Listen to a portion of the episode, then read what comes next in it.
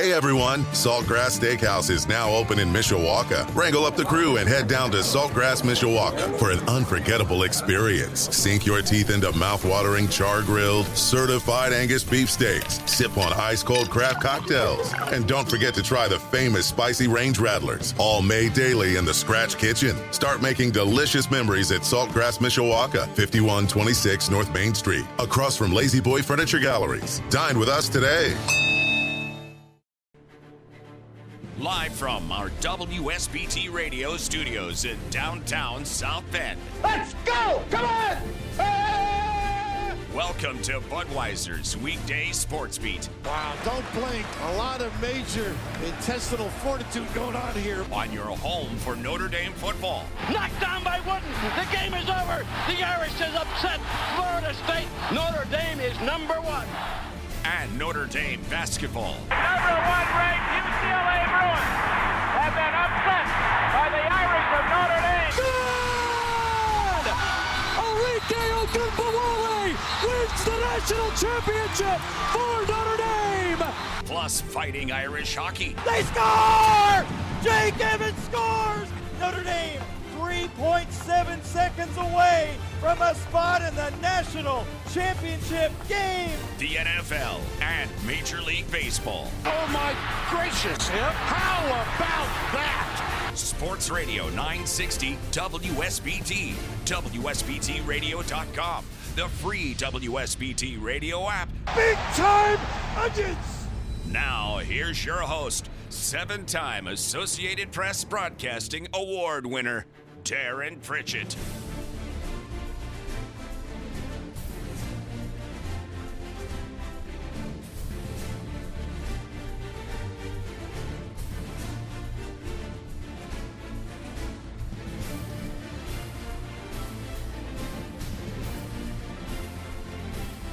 All right, here we go. Budweiser's weekday sports beat on your home of the Fighting Irish and Saturday night's game between the Irish and the Louisville Cardinal right here on Sports Radio 960 WSBT.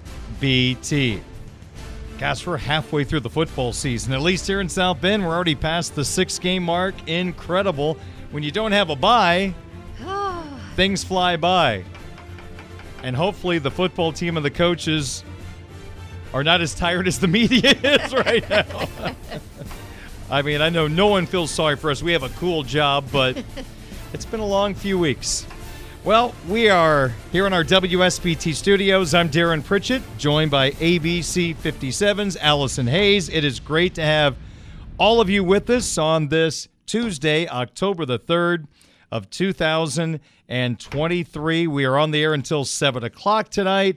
Then we have Wake Up, the Echoes, the Notre Dame football athletics podcast type David Letterman show, I guess, is the best way I can describe it. So there'll be guests, there'll be sports talked about, and you can join them for Wake Up the Echoes tonight at 7 o'clock. That's why TV people have cue cards and teleprompters because they would have said that very smoothly. I was just making it up as I went, Allison. So that's why I'm in radio and you smart people are in TV. I'm telling you. Well, it's good to see you. Well, thank you. It's been, wow, the last two weeks, the drama, I'm sure, has led people to want to take a big, deep breath after these last two games because, hey, it's fun having exciting football, but we could use a nice little double digit win this Saturday, don't you think? Absolutely. I mean, I don't know about you, but the, the way everyone felt, oh, that fourth quarter, i- as it was dragging on, it was just, you're starting to get that sick feeling like, oh, here we go again. This is, they're going to lose. They're going to lose. Oh my gosh, they're going to lose. And then, oh my gosh.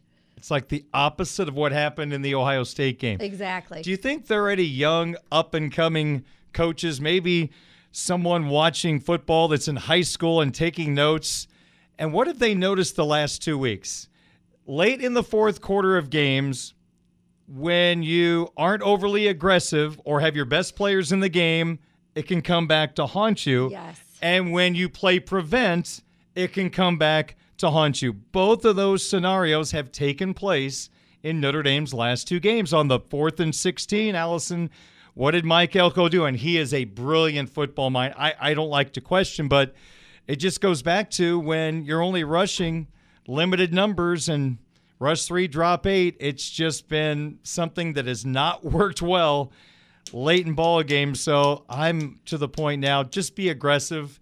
I mean, Notre Dame was, or I should say, Duke was aggressive on the previous plays, and Notre Dame was fourth and 16, but then they backed off. Yeah. So lesson learned, right, for all these young coaches out there. And probably afraid to be aggressive in that situation and then get burned. So then they try to not be quite so aggressive and then get burned. So, yeah, that's tough. It's a lot easier sitting in our recliner. Of course. I will definitely say that, but the old prevent defense normally prevents you from winning. All right, we are going to talk plenty of Notre Dame football tonight. Here on WSBT Radio, we have Mike Singer from Blue and Gold Illustrated to talk the latest in Irish football recruiting, including some news on Jerome Bettis Jr. What else do the Irish need to do in the 24 class? He's got some names for you, so we'll have that conversation coming up in the 6 o'clock hour here on Sports Radio 960 WSBT. And for those of you that are hockey fans, we are four days away from the first Notre Dame hockey game against Clarkson. Saturday at 6 o'clock, I'll have the call on Quality Rock 94.3 FM and on the Notre Dame Radio Network. So Irish and Louisville play really slow. Play as slow as you can so I can see as much of the second half as possible. All right, here we go with some Notre Dame football conversation. And let's just go back to Saturday night, Allison, for a couple of moments. Key moments from Notre Dame's 21 to 14 victory over the Blue Devils. Let's start on the offensive side of the football. When they needed it most, they were able to get it done, but it was a very interesting night offensively. A lot of ups and downs. So, what are the key moments for you on offense? Uh, really, the creativity on that first drive. I, that was really the most impressive drive of the entire game for Notre Dame. The shovel pass to Jeremiyah Love, the fake punt to keep it going. Uh, 12 personnel with all the verts. It was just, it, it was a great, it was exciting. It was like, wow, this is. This is how you want to start off this game. I thought Duke's, Duke's defense was so prepared for Notre Dame's power run game. They were super athletic and, and just fast, especially at that second and third level. Um, Duke had a great game plan. What was disappointing when you're talking about those ups and downs was uh, Notre Dame's offense just didn't feel like it adjusted that well to it. We, and we didn't see a lot of mixing it up. We didn't see the bootlegs. We didn't see play action. So uh, things like that were like where you had this great first drive and then things just kind of were like from there. So that that was my biggest takeaway. Do you remember the game that used to be in bars, that QB1, where you had the device and you could pick run or pass? Well, if you had run middle as your play when Notre Dame offense had the football, you racked up a ton of points in this football game because it seemed like every Estime run was between the tackles. And Yes. you're right. The Irish probably could have used a little more creativity watching the Seahawks blitz the Giants last night. Giants started just dumping the ball off to running backs when they saw the blitz coming, a wide receiver screen. That might have helped the Irish at times in the ball game. But if I want to talk about key moments in the game, with the injuries at wide receiver, which obviously hurt them, and the receivers that were healthy, you know, the consistency just wasn't there. They were targeted 10 times, four passes caught. Where would they be without Mitchell Evans? Wow, what a the game! last two weeks.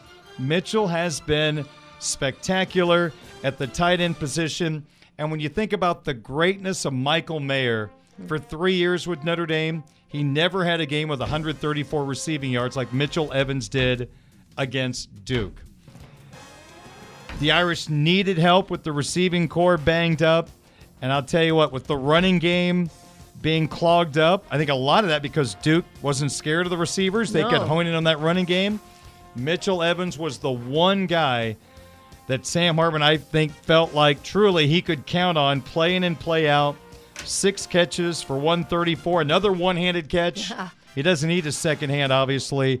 So when I think about key moments of the game, this Fighting Irish football team without Mitchell Evans, who had a key catch on that final drive, I'm not sure where they would have been because points were a lot harder to come by than I would have expected. Sam was getting so much pressure too. I mean, it felt like that defense was challenging Sam Hartman. Like, all right, bring it, Yeah. We're going to shut down this run game and we're going to force you to see what you can do. Pass it. And they, they were not concerned with the receivers, and you could tell. And then, but the run game, it just felt very conservative and almost telegraphed at times. And so that was confusing too because it's, we were talking off air. It's like, why not allow Audric? Let him go out wide. Let-. Yes, and, and there just wasn't th- that. So how do they adjust that now coming into another tough ranked opponent on the road at nighttime against Louisville? I know coaches do not make decisions based on fans and media, but there was such an outcry after the Ohio State game. Why take Audric Estime off the field so much? He had 14 of the 39 carries. In particular, I think we all agreed the final drive, we wanted seven on the field. Seven. Seven, seven, yes, seven. Well, this game, isn't it interesting? He was basically the guy throughout this football game. So, was this the coaching staff making that adjustment? Was this a one game deal with Audric getting a little more time? I don't know, but remember I said a couple of weeks ago, Audric fumbled and it was a big deal, and Marcus talked about he got taken out of the game because we don't do that. Well, now it's Audric scoring a touchdown when he shouldn't do it. You're It's right. Like, Audric can't do anything right while we have all these people with the self-inflicted penalties in that ball game They get to stay in the contest. Like Audric's agent needs to be like, come on, pick on somebody else for a little bit. But yeah, those self-inflicted penalties got to the point of ridiculous, and that. Well, I'm going to save the next Okay. thought because we got a question coming up a little bit, so I'm not going to spill all the beans here. Okay, as we think about Notre Dame Duke on Saturday, key moments for Al Golden's defense in this ball game against Riley Leonard. Well, I thought two things that I was really impressed with was one, really forcing the ball out of Riley Leonard's hands on a lot of those runs, crashing the edges. Uh, I thought the Notre Dame linebackers were just just as fast as Duke's running backs, which was really cool to see. Yeah. Um, I thought also the defense played very disciplined as far as like assignment football. They didn't get lulled into that like I don't want to, you know, like I'm bored with this or, or they stayed with their assignment, especially Rylie Mills. I thought he played really well. Nothing real fancy numbers wise, but just he was where he was supposed to be and he did what he needed to do, help force that ball where Notre Dame wanted the ball to go to. The other thing I really liked was it felt like Golden kind of turned that defensive line loose a little bit and uh, mixed up how they were, you know, using them in the box. And I just thought eh, that overall, I thought that was better. Getting pressure with just the four, also, we, we were seeing that a little bit. So I thought overall, I thought that the defensive game plan was really good. And uh, as a note, held Duke to the lowest point total of the Mike Elko era.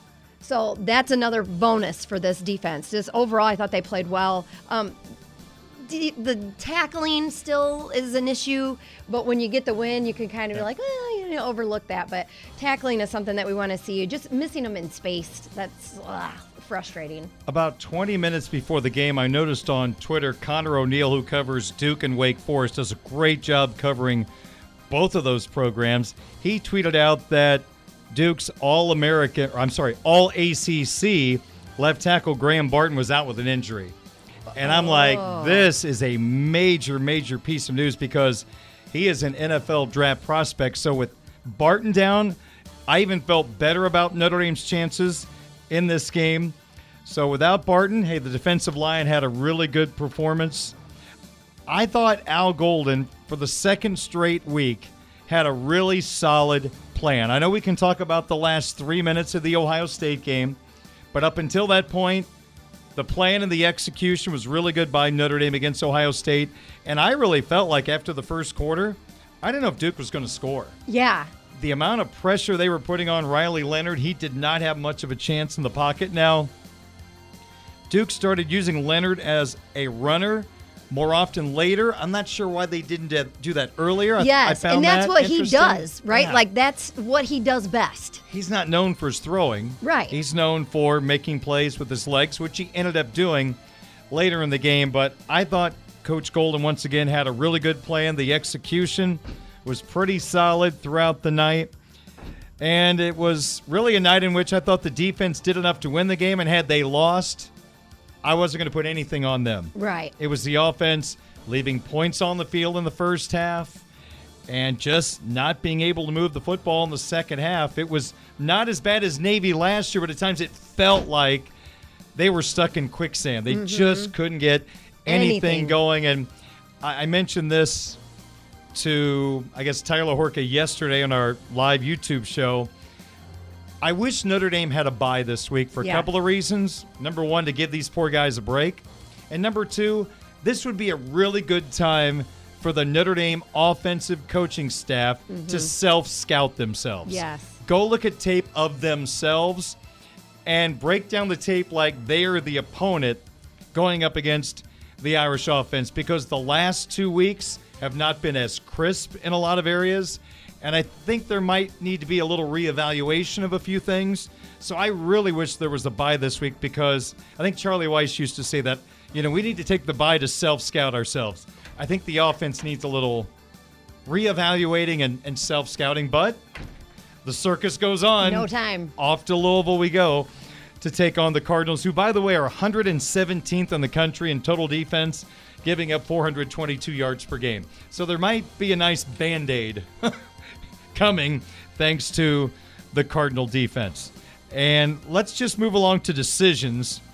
Notre Dame, after Sam Hartman's scramble on fourth and 16 to keep the game alive, there was a moment where Sam's looking to the sideline as you're watching on ABC 57, like, what's the call? What's the call? Well, eventually, the ball goes to Audric Estime, who ran to his left because he was supposed to center the football. But then he's like, aha, he ran to his right and ran all the way in from 31 yards out to score the go ahead and what turned out to be the game winning touchdown. A lot to uncover here. first things first, Marcus Freeman, when asked about Estime's scoring, it was 14 13 Duke. So if you score a touchdown, you give Duke the ball back. If you go down to the one yard line, you could milk time and then just rely on a one yard touchdown run or a field goal. But you're forcing someone to make one more play. So Marcus Freeman was asked about what he said after the game Saturday that he wished Estime would have taken a knee at the one yard line. Right, the, the, the things that can happen in the operation of a field goal, um, you know, and, uh, you got to weigh the percentages. You know, we didn't assume Audric was going to break that and score a touchdown. You know, we, we were really more thought of centering the ball a little bit and, and planning to uh, kick game-winning field goal. But you know, I, it's really hard to, when you're down to take points off the board. And this was a conversation we've had with coaching staff. If we can go back and do it again, would we say alert down down on this? You know, and, and as the head coach, you know, I have my own philosophy on things. So, um, but we're going to be aggressive. Um, I don't ever want to take points off the board but I also want to put my job put our position, our team in a position to win. And um, you could win in either case, right? That's the reality. You can win if you you go down at the one and it's perfect with the snap, the hold, and the kick. You know, and there's no time left. You could win the way we did win. You know, but at the end of the day, um, the objective is to win, and we found a way to do that. So when I heard that, you heard Marcus say, "I have a philosophy." but he really didn't say what the philosophy was. He kind of said, well, you can win both ways. I'll say this I am glad Audric Estime scored the touchdown. I understand what the analytics tell you. If Notre Dame misses the two point conversion, you're only up five. They score touchdown, they win the game. But you're asking a lot of things to go right. In fact, uh, let me take a step further back, Allison, then I'll, I'll be quiet here but they were just trying to center the ball, which means they were going to l- rely on Schrader to kick a 48 yard field goal to win the game. That's the part that's lost in the conversation.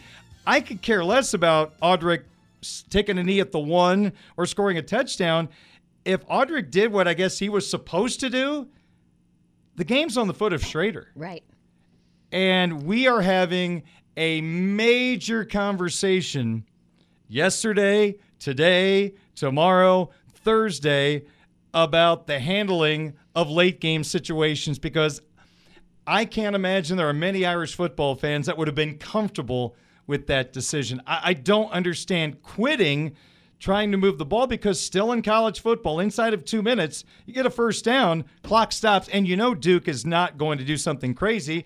They're probably going to play prevent defense. So the fact that the initial thought was to center the ball, oh my gosh. I'm so thankful Audric scored a touchdown. and eh, rightfully so to be concerned about giving it to Spencer Schrader at, in in that situation. He has been inconsistent to say the very least. He missed a field goal in that game. He just isn't he's not consistent enough to feel like you can trust him in all situations. Now, I get the whole idea of wanting to get it down to the one to use up more clock to not give them the ball back or give them it, give it to them with the least amount of time possible. But you're Sure. giving it to them with 30 seconds, and your defense has played really well Darn right. for the whole game. I mean, I, now I was concerned when you see Riley Leonard. Uh, you know what he's capable of doing, but at the same time, man, trust that defense. You're you want your running back to score. He scored. Then they get that two point conversion. Everything went right. So let's celebrate that everything went went right in that situation. I, so many things could have happened. I mean, you have to hope even if they got it to the one and and I mean they're just ah, that it's so frustrating to even think about that like to be upset with Audric for not putting it, his knee down. I, I just I don't understand that. But uh, you know of course if he didn't get in uh, it- maybe it's a different story or I, I don't know but if you're tied or you have the lead, I totally get taking a knee at the one. But the fact that you are behind, I'm a little more uneasy about taking a knee at the one yard line because remember Dayne Crist was that the one yard line in the Irish offense against South Florida, the thunderstorm Oh, game. gosh, What happened? Don't he remind me. fumbled and they took it all the way for a touchdown. I gave the story of my poor childhood with my Broncos losing three Super Bowls in four years. Our kicker missed a 19 yard field goal in the Super Bowl. right So I've I've lived through that, and I'm not saying Schrader would have missed a 19 yard field goal, but being behind, I am more apt to score. Tied or ahead, I think a totally different conversation. I get taking a knee at the one yard line, but I'm I'm just thinking if they would have just centered the ball, and if they would have missed a 48 yard field goal, for example, Paul Finebaum, Colin Cowherd, every radio host in the country on Monday on a national show would have been talking about the last two weeks, the things that have happened to Notre Dame with 10 men on the field twice and centering the ball and settling on a 40 yard field goal when you have time left. It would have been a rough, rough Monday for this football program, but fortunately, Audric Estime saved the day. Well, and here's a question for you, and I don't know if you know, but I mean, did they tell him if you break free, take a knee? Does he know he's supposed to take a knee at the one? Or are they just hoping that he has the realization that they want to run more time off? Like, There was a code word he said. okay, but he kind of danced around, and I don't know if Audric and the offense was told to do that. Again, when we hear we were centering the ball, right. that makes you think they weren't worried about making a big play. They were just trying to get the ball in a place that Schrader is comfortable to kick the field goal. Mm-hmm. So I think the touchdown surprised everybody Everyone. on the sideline because they were playing for the field goal based on what I'm hearing. Now, if I'm misinterpreting, I apologize, but based on what I heard, they were centering the ball. Right. Oh boy, I'm so glad Audric scored. Thank you, Seven. Thank you, Seven. thank you, thank you, thank you. Because the Finebaums of the world would have been a, I would have been a whole lot nicer than I think they would have been in that particular spot. So I think we all agree. We're glad Audric scored and everything worked out just fine. All right, Allison Hayes, Darin Pritchett with you on Sports Beat. Let's go through one more of our opening topics. And this is about the way this season is unfolding in regards to the schedule, and I think the toll it might be taking on this football team. Eight straight weeks of games to start the year, including a trip to Dublin in week one. And you think about the last two weeks, two emotional, physical football games that this squad has gone through. And before you get to take a breather, you got another road game, prime time, which means you get home late again on Sunday morning as you go down to Louisville. And then the Irish come home. The pre break game is top 10 USC. So Your biggest rival. yeah. So this is quite the gauntlet that the Irish have gone through, in particular going Duke, well, go Ohio State, Duke, Louisville, USC, let alone playing eight straight weeks before you have a bye. And Marcus Freeman was asked about going through this gauntlet on Monday. Yeah, it's you know we got a saying, one game, one life, and um, this is all that matters. And the reality, Pete, is is you can't be worried about the outcome of the game as much as preparing yourself for the game, right? And preparing this team and making sure we're ready to perform at our highest level on Saturday. And, and that's just the constant message, the constant thought process is okay, what is it going to take today in preparation to make sure we're ready for Saturday? Okay, what is it going to take tomorrow in preparation to make sure we're ready for Saturday? And the other part is how do we get better? Like, how do we get better? And, and that's more important than anything is that we have to continue to focus on improvement. And, uh, and then Saturday will come, and obviously it's you're you're you're judged off whether you win or lose. But we can't think about that. We got to focus on improving in in today's preparation and making sure we have a better chance to be successful on Saturday.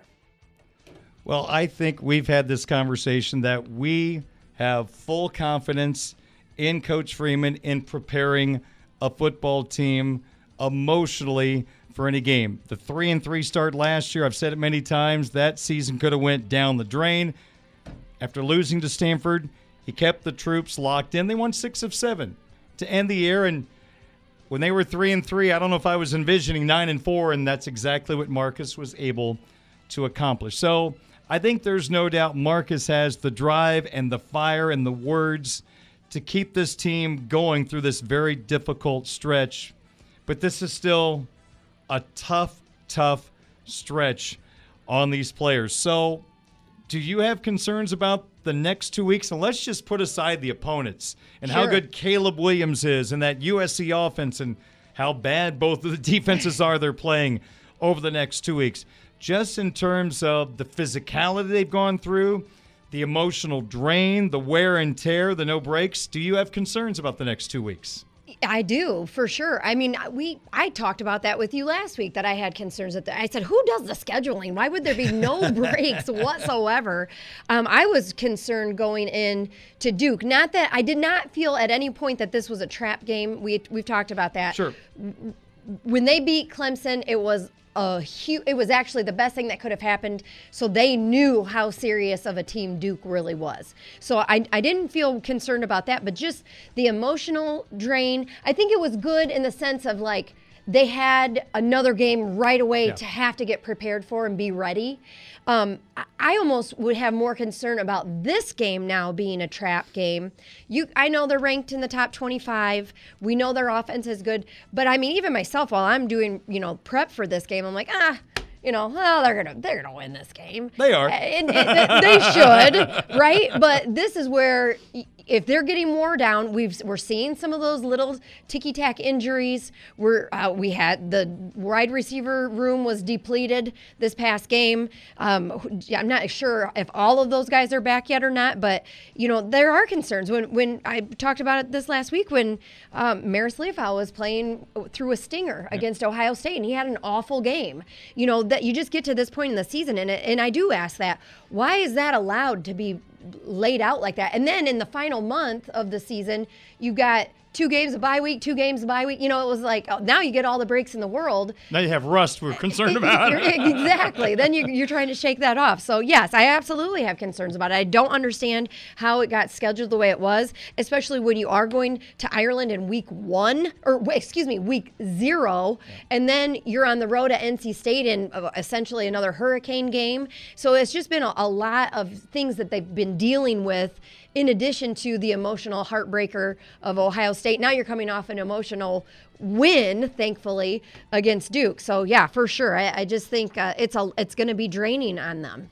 Yeah, they could have taken a bye instead of playing Tennessee State, but they went that direction, obviously. So and that's not where you want to take the bye either. I don't Yeah, think. absolutely, that's part of the argument. Right. I think that's why you just play You do what you got to an do. FCS team rather than taking a bye. It's as close to taking a bye without taking a bye. I just wonder with so many mental penalties Yes. on Saturday, eight self inflicted false starts or lining up offsides. To me, those are mental mistakes. And that's why I just have a little concern going forward over these next two games as this team has been through a lot emotionally, physically, number of miles they've traveled.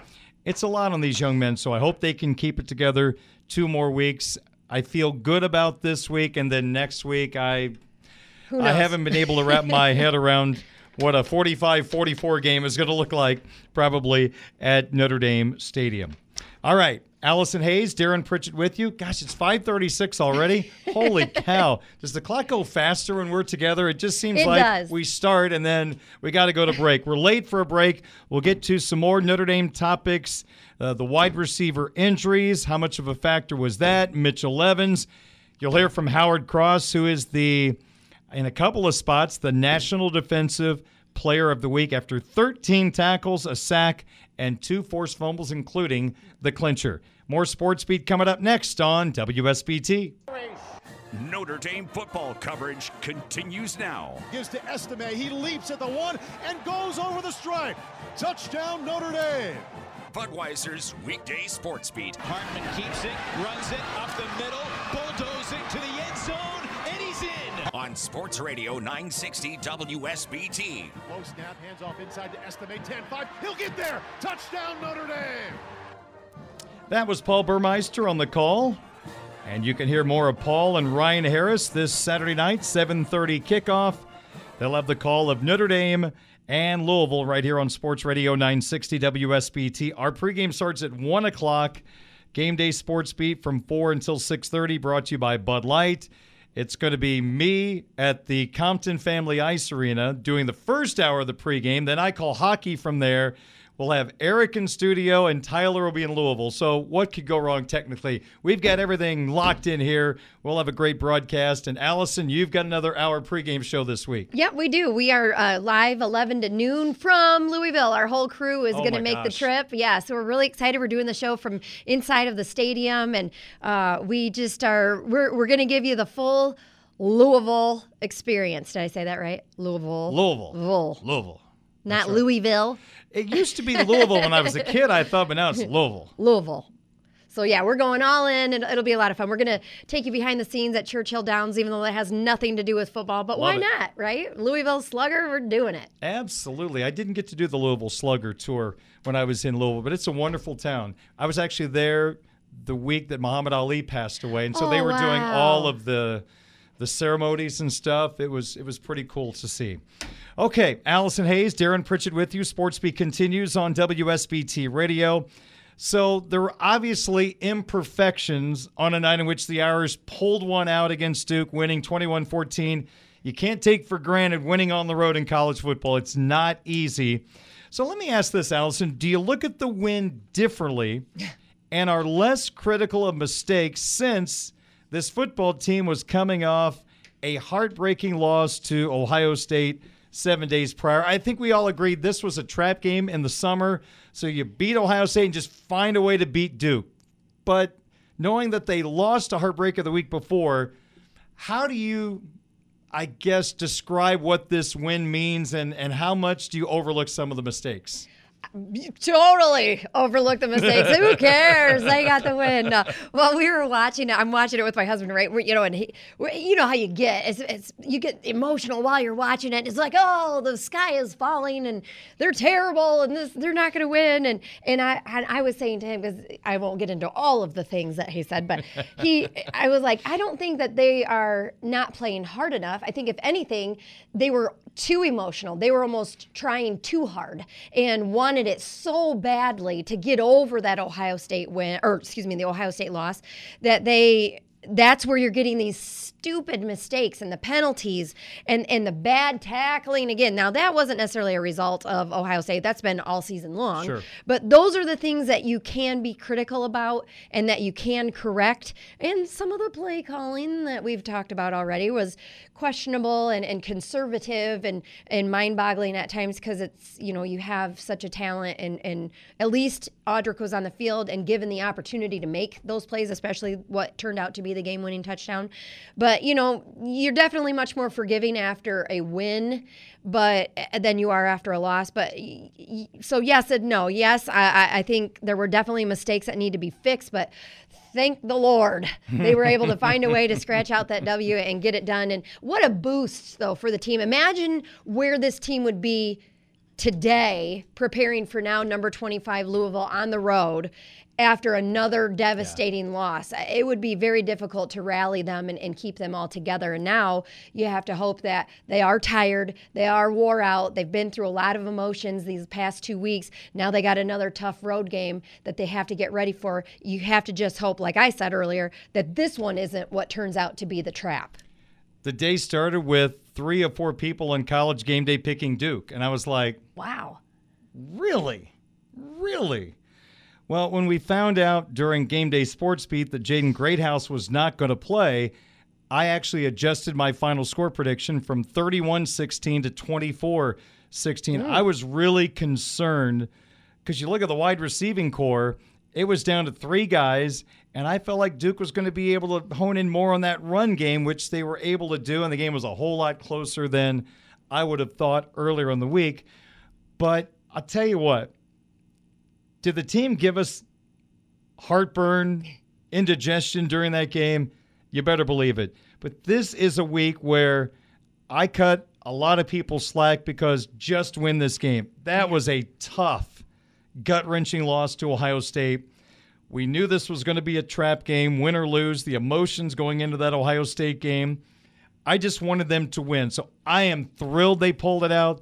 Their playoff hopes are still alive. Were there things in the game that were very, very concerning? You better believe it. And we've talked about it over the last two days. I'm really interested to hear offensive coordinator Gerad Parker meet the media tonight. I think it's going to be a really interesting conversation to I think there needs to be a bit of an intervention on the offensive side of the football to get things back going once again. But I'm okay with winning this game. However, they did it. It is tough to win on the road against a Power Five team. They're better than I thought. Their defensive line, I thought, was more physical than Ohio State's. Yeah. And that shocked me. So, Uncle Lou, you were, I'll give you credit on that one a little bit with Ohio State not looking as physical as Duke did along the defensive line. I'm just glad they won. A lot of these things are fixable, and they can fix it this week, enjoying a victory.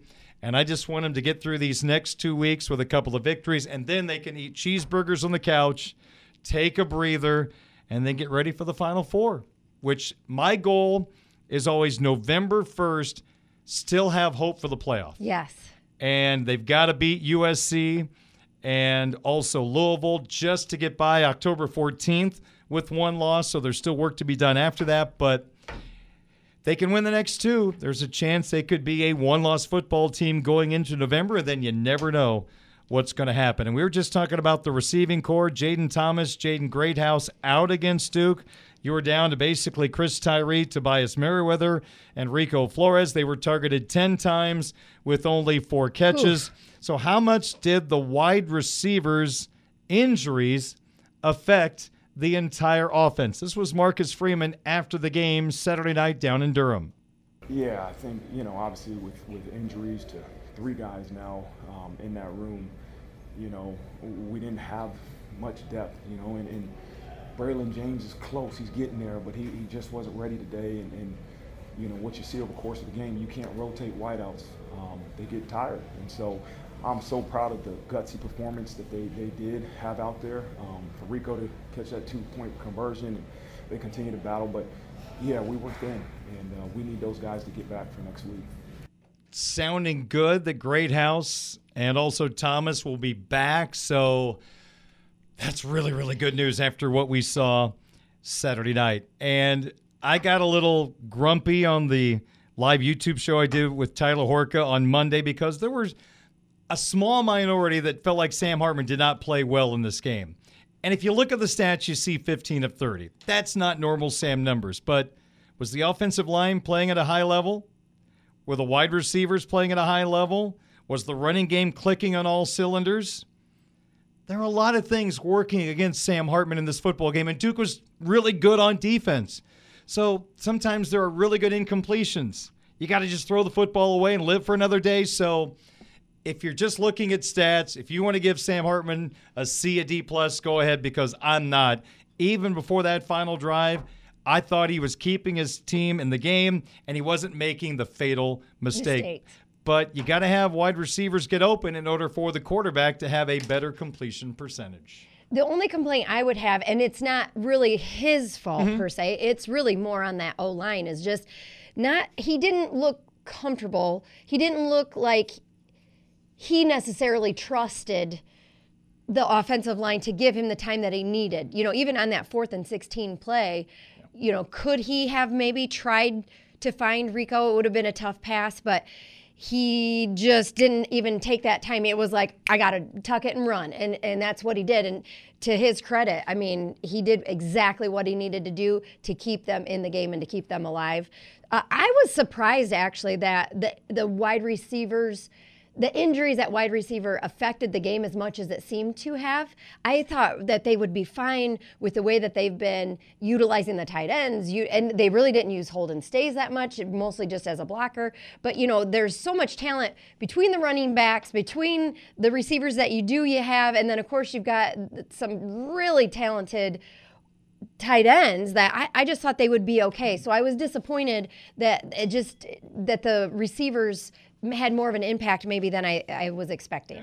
I, that's why I tweaked my score just a little bit. I was really concerned about what the wide receiver position was going to look like because in my Friday predictions, I had Greathouse having the best day of the wide receivers. Well, he's not playing, so that Right. definitely affected me. They threw to the running backs. They targeted him five times. There were five catches, so there was a little productivity. And we talked about Mitchell Evans earlier with the six catches for 134. Want to get to one more soundbite. Howard Cross, he has been playing championship football all season. He has been a major asset for the Irish defensive line. How about this line against Duke? 13 tackles. He had one of the two sacks, two forced fumbles, including the game clincher. And on top of that, he had the great opportunity to talk to the Notre Dame media after the game Saturday night.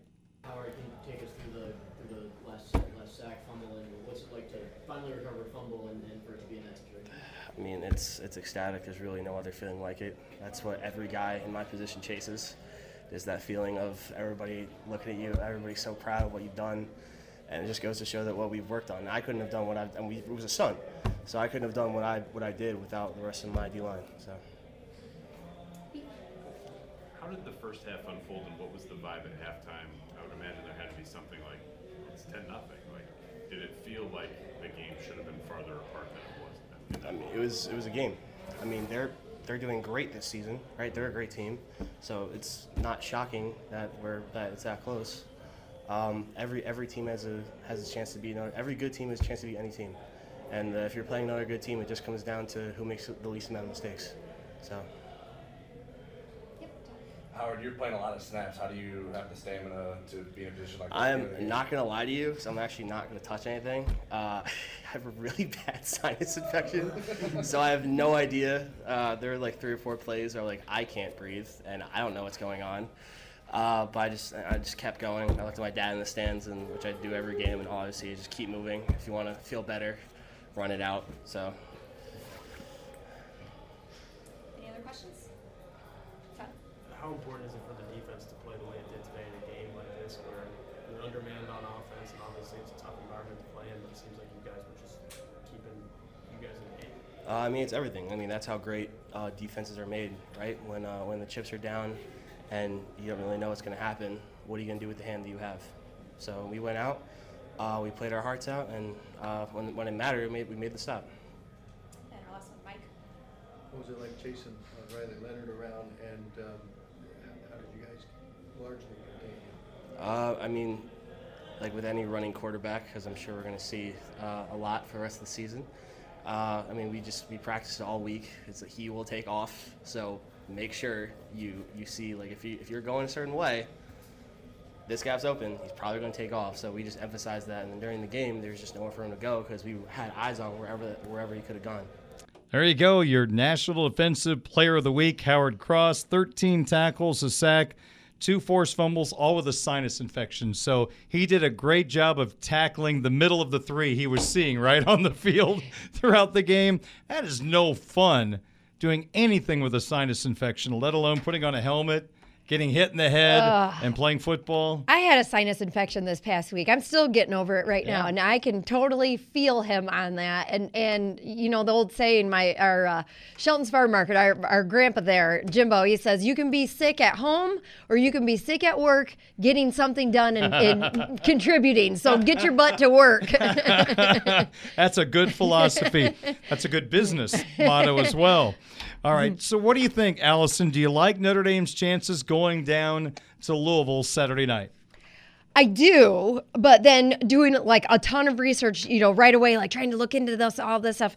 Um, my biggest concern, well, the best thing I saw was that Louisville's run game was really stifled by NC State's defense. I don't know if you watched any of that game. I watched. Ugh, it was hard to watch. It was, but NC State's defense played so good in that first half. I mean, they were everywhere and just so disruptive.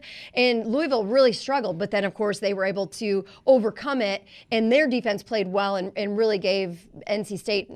Brennan Armstrong played pretty terrible in that game.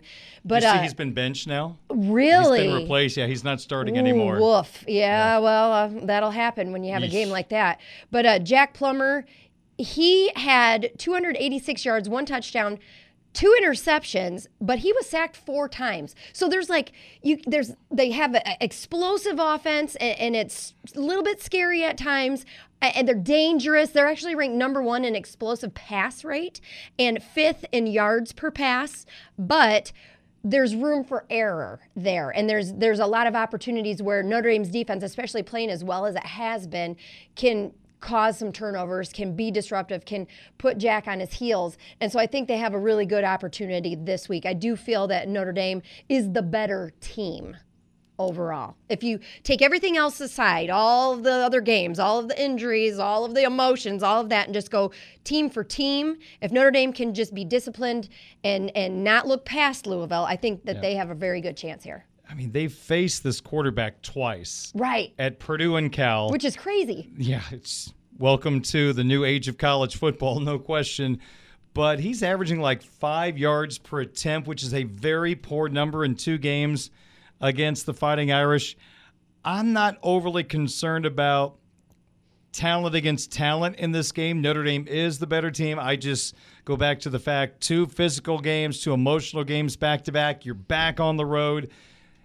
If Notre Dame is mentally locked in and fatigue is not a factor, they're going to win this game, I think, comfortably. But if the last two weeks have taken its toll, then I think Notre Dame wins, but it could be a little more challenging. And something, of course, to keep an eye out for is Jeff Brohm. You know he's going to throw in some trick plays. He always has a trick play in his bag. At least it seems in almost every game he's done that his whole career. So Notre Dame has to kind of be prepared for that. I was shocked to see the fake punt from Notre Dame. I Love loved it. Oh. And I'd like to see, but you don't want to get crazy with it. But I, it was such a nice, uh, you know, especially after Freeman had kind of tipped his hat, like every time we're over the 50 and we're at fourth and short, I'm going for it, you know. So it was like, yes, throw in a mix here and, and, and mix it up and, and catch them on their heels. Knowing what we know now, those seven points they got eventually off that fake punt were crucial because Huge. none of us had any idea it was going to be that much of a struggle throughout the game to put points on the board. But those seven points came in awfully handy. All right, Allison Hayes from ABC 57. I'm Darin Pritchett. Quick timeout. We'll wrap up this hour with our Twitter question of the day here on WSBT.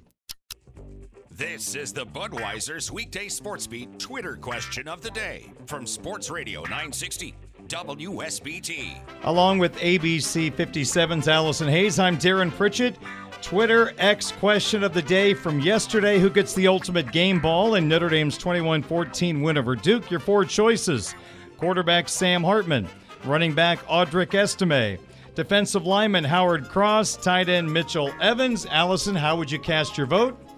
I mean, you could go with all of those guys, any of those guys, but I'm giving it to Sam Hartman. That guy willed his team to keep that drive alive. Had he not made that first down on fourth and 16, the game is over. And he made it happen out of nothing. And he was sacked twice in the game and he he got the job done. So no doubt about it. I know they didn't give the game ball to him for in real life, but in in my opinion, Sam Hartman all the way. Okay. Fourth place in the voting, 7% went to the guy with two touchdowns, including the game winner, Audric Estime. Had he taken a knee at the one, he would have gotten 56% of the vote. Coming in third place, tight end Mitchell Evans, six catches for 134. He got 15% of the vote. Second place in the voting at 31% was the National Defensive Player of the Week, Howard Cross, 13 tackles, a sack, and two forced fumbles. He got 31%, and Allison, you and 47% went with quarterback Sam Hartman, who made plays when the team needed them the most. And we thank you all for voting. And here is today's question, went up earlier today. If, the key word is if, you believe there is an offensive issue right now, what is the biggest problem? I gave you four choices. Number one, wide receiver health. Number two, offensive line play. Number three, play calling. Or number four, what are you talking about? I'm not worried about the offense. All right. So, Allison, what do you think here? We've talked about everything but not worried about the offense on the program today. when you look at the last two games and the production or lack of production on offense, I think you have to be a little bit worried about it, especially when you're getting ready to face some teams that can put a lot of points on the board. Um, I I was really torn between play calling and the offensive line. play calling is still just perplexing to me at times where we, we're not seeing the creativity. We don't understand the way they're utilizing Audric Estime. But overall, I'm still going to stick with uh, the offensive line. It's just inconsistent. We're seeing times where they look really great, and then you're seeing times where they don't. They, they did not block well. They gave up two sacks. Um, there were technical issues, uh, being a little bit too high, getting bull rushed by that D line, not anchoring, the false starts. That one is just so frustrating. And then it just looked at times like the offensive line wasn't necessarily fully prepared for what Duke's defensive game plan was. Boy, there's a combination I could go with here. But just to be different, I'm going to say wide receiver health because I think Mm. the running game would have had a little more productivity had there been more danger from the wide receiving corps in that game. I do think there needs to be some tweaking of the play calling. The offensive line needs to be better. Wide receiver help. So, in a perfect world, we talk about all three and vote for all three. But I'll I'll go with the wide receiver health that maybe helps couple other areas of the team if you've got more productivity and since we're close to Halloween scariness. Is that a word? Scariness? Sure. All right, I just made it up. Well, they are getting a boost because they're getting some of the guys back. Absolutely. So that's big. okay. And again, you'll be down in Louisville on Saturday? That's right. I'm heading down on Thursday. All right. I'm doing all the stuff you can do in Louisville. We're going to go to the Louisville Slugger Museum. We're going to just really check it out and get the full experience.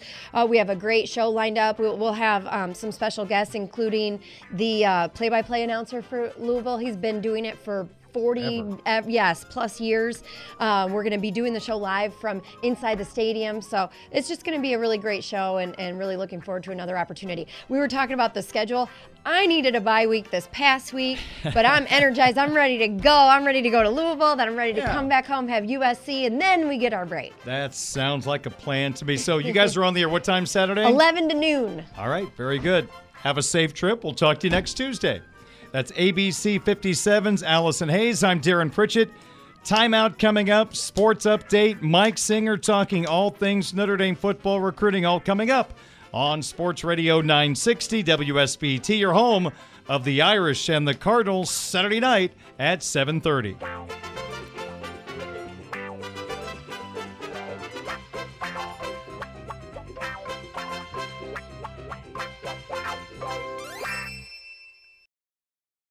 Hey everyone, Saltgrass Steakhouse is now open in Mishawaka. Wrangle up the crew and head down to Saltgrass Mishawaka for an unforgettable experience. Sink your teeth into mouth-watering char-grilled, certified Angus beef steaks. Sip on ice-cold craft cocktails. And don't forget to try the famous spicy range rattlers, all made daily in the Scratch Kitchen. Start making delicious memories at Saltgrass Mishawaka, 5126 North Main Street, across from La-Z-Boy Furniture Galleries. Dine with us today.